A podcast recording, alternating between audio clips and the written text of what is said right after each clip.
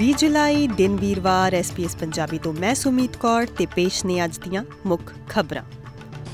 New Zealand police ਨੇ Auckland ਦੇ CBD ਵਿੱਚ ਹੋਈ ਗੋਲੀਬਾਰੀ ਵਿੱਚ ਦੋ ਲੋਕਾਂ ਦੀ ਹੱਤਿਆ ਕਰਨ ਅਤੇ 6 ਹੋਰਾਂ ਨੂੰ ਜ਼ਖਮੀ ਕਰਨ ਵਾਲੇ ਵਿਅਕਤੀ ਦੀ ਪਛਾਣ ਦਾ ਖੁਲਾਸਾ ਕੀਤਾ ਹੈ।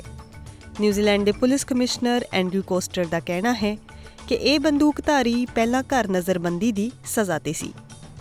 ਪਰ ਸਜ਼ਾ ਦੇ ਬਾਵਜੂਦ 24 ਸਾਲ ਦੇ ਇਸ ਨੌਜਵਾਨ ਨੂੰ ਕੰਸਟਰਕਸ਼ਨ ਵਾਲੀ ਥਾਂ ਤੇ ਕੰਮ ਕਰਨ ਦੀ ਇਜਾਜ਼ਤ ਦਿੱਤੀ ਗਈ ਸੀ, ਜਿੱਥੇ ਇਹ ਗੋਲੀਬਾਰੀ ਹੋਈ। ਫੈਡਰਲ ਸਰਕਾਰ ਨੇ ਆਸਟ੍ਰੇਲੀਆ ਦੀ ਬੇਰੁਜ਼ਗਾਰੀ ਦਰ ਵਿੱਚ ਮਾਮੂਲੀ ਗਿਰਾਵਟ ਦਾ ਸੇਰਾ ਲੈਂਦੇ ਹੋਏ ਕਿਹਾ ਕਿ ਲੇਬਰ ਦੇ ਅਹੁਦਾ ਸੰਭਾਲਣ ਤੋਂ ਬਾਅਦ ਲਗਭਗ 5 ਲੱਖ ਨਵੀਆਂ ਨੌਕਰੀਆਂ ਪੈਦਾ ਹੋਈਆਂ ਹਨ।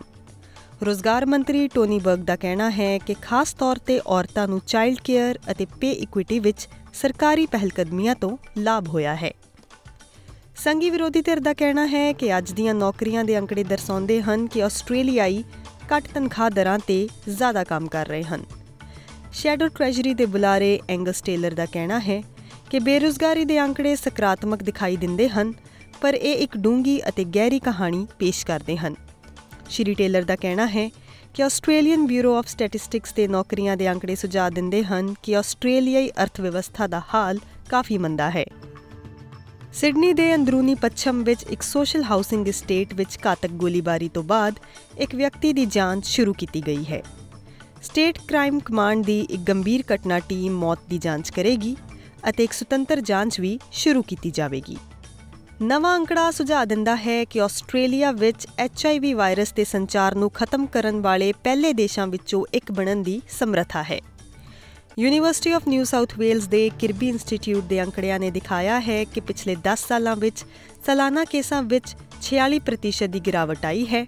ਇਹ ਵਿਸ਼ਵ ਦੀਆਂ ਦਰਾਂ ਵਿੱਚ ਸਭ ਤੋਂ ਵਧੀਆ ਕਟੌਤੀਆਂ ਵਿੱਚੋਂ ਇੱਕ ਹੈ। ਆਸਟ੍ਰੇਲੀਆ ਦੇ ਸਭ ਤੋਂ ਆਮ ਕੈਂਸਰ ਪ੍ਰੋਸਟੇਟ ਕੈਂਸਰ ਲਈ ਇੱਕ ਸਫਲਤਾਪੂਰਵਕ ਖੋਜ ਕੀਤੀ ਗਈ ਹੈ। ਕੈਂਸਰ ਸੈੱਲ ਦੇ ਅਣੂਆਂ ਵਿੱਚ ਨਵੇਂ ਮਾਰਕਰ ਪ੍ਰੋਸਟੇਟ ਕੈਂਸਰ ਦੀ ਵਧੇਰੇ ਸਹੀ ਤਸਵੀਰ ਪ੍ਰਦਾਨ ਕਰਨ ਲਈ ਵਰਤੇ ਜਾ ਸਕਦੇ ਹਨ। ਅਤੇ ਸਭ ਤੋਂ ਟੁਕਮੇ ਇਲਾਜ ਨੂੰ ਨਿਰਧਾਰਤ ਕਰਨ ਵਿੱਚ ਮਦਦ ਕਰਦੇ ਹਨ। ਅੰਤਰਰਾਸ਼ਟਰੀ ਖਬਰ ਦੀ ਗੱਲ ਕਰੀਏ ਤਾਂ ਇੱਕ ਸੁਰੱਖਿਅਤ ਰਾਹਤ ਸੌਦੇ ਤੋਂ ਪਿੱਛੇ ਹਟਣ ਤੋਂ ਕੁਝ ਦਿਨ ਬਾਅਦ ਰੂਸ ਦਾ ਕਹਿਣਾ ਹੈ ਕਿ ਯੂਕਰੇਨ ਦੇ ਕਾਲੇ ਸਾਗਰ ਬੰਦਰਗਾਹਾਂ ਵੱਲ ਜਾਣ ਵਾਲੇ ਜਹਾਜ਼ਾਂ ਨੂੰ ਸੰਭਾਵੀ ਫੌਜੀ ਟੀਚਿਆਂ ਦੇ ਰੂਪ ਵਿੱਚ ਦੇਖਿਆ ਜਾਵੇਗਾ।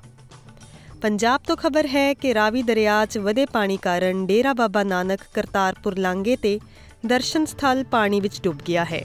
ਜਿਸ ਕਾਰਨ ਦੋਵਾਂ ਦੇਸ਼ਾਂ ਵਿਚਾਲੇ ਲੱਗੀ ਕੰਡਿਆਲੀ ਤਾਰ ਪਾਣੀ 'ਚ ਡੁੱਬ ਗਈ ਹੈ। ਪੰਜਾਬ ਦੇ ਮੁੱਖ ਮੰਤਰੀ ਭਗਵੰਤ ਮਾਨ ਨੇ ਹੜ੍ਹਾਂ ਕਾਰਨ ਲੋਕਾਂ ਦੇ ਹੋਏ ਨੁਕਸਾਨ ਦੇ ਪੈਸੇ ਦੀ ਭਰਪਾਈ ਕਰਨ ਦਾ ਐਲਾਨ ਕੀਤਾ ਹੈ। ਉਹਨਾਂ ਕਿਹਾ ਕਿ ਭਾਰੀ ਮੀਂਹ ਕਾਰਨ ਫਸਲਾਂ, ਘਰਾਂ ਤੇ ਹੋਰ ਨੁਕਸਾਨ ਦਾ ਪਤਾ ਲਾਉਣ ਲਈ ਵਿਸ਼ੇਸ਼ ਗਿਰਦਾਵਰੀ ਦੇ ਹੁਕਮ ਪਹਿਲਾਂ ਹੀ ਜਾਰੀ ਕੀਤੇ ਜਾ ਚੁੱਕੇ ਹਨ।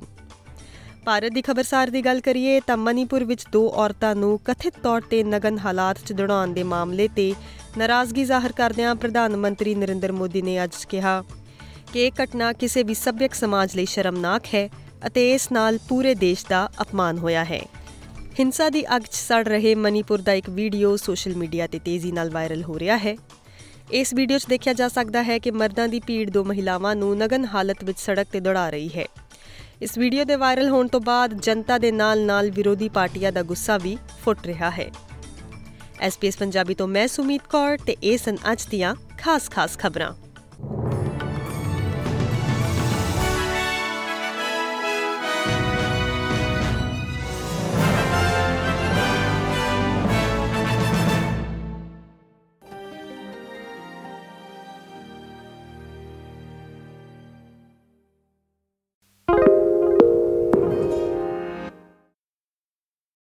Why do people want to be at work? To feel heard, appreciated, part of something, and to know there's a career path for everyone.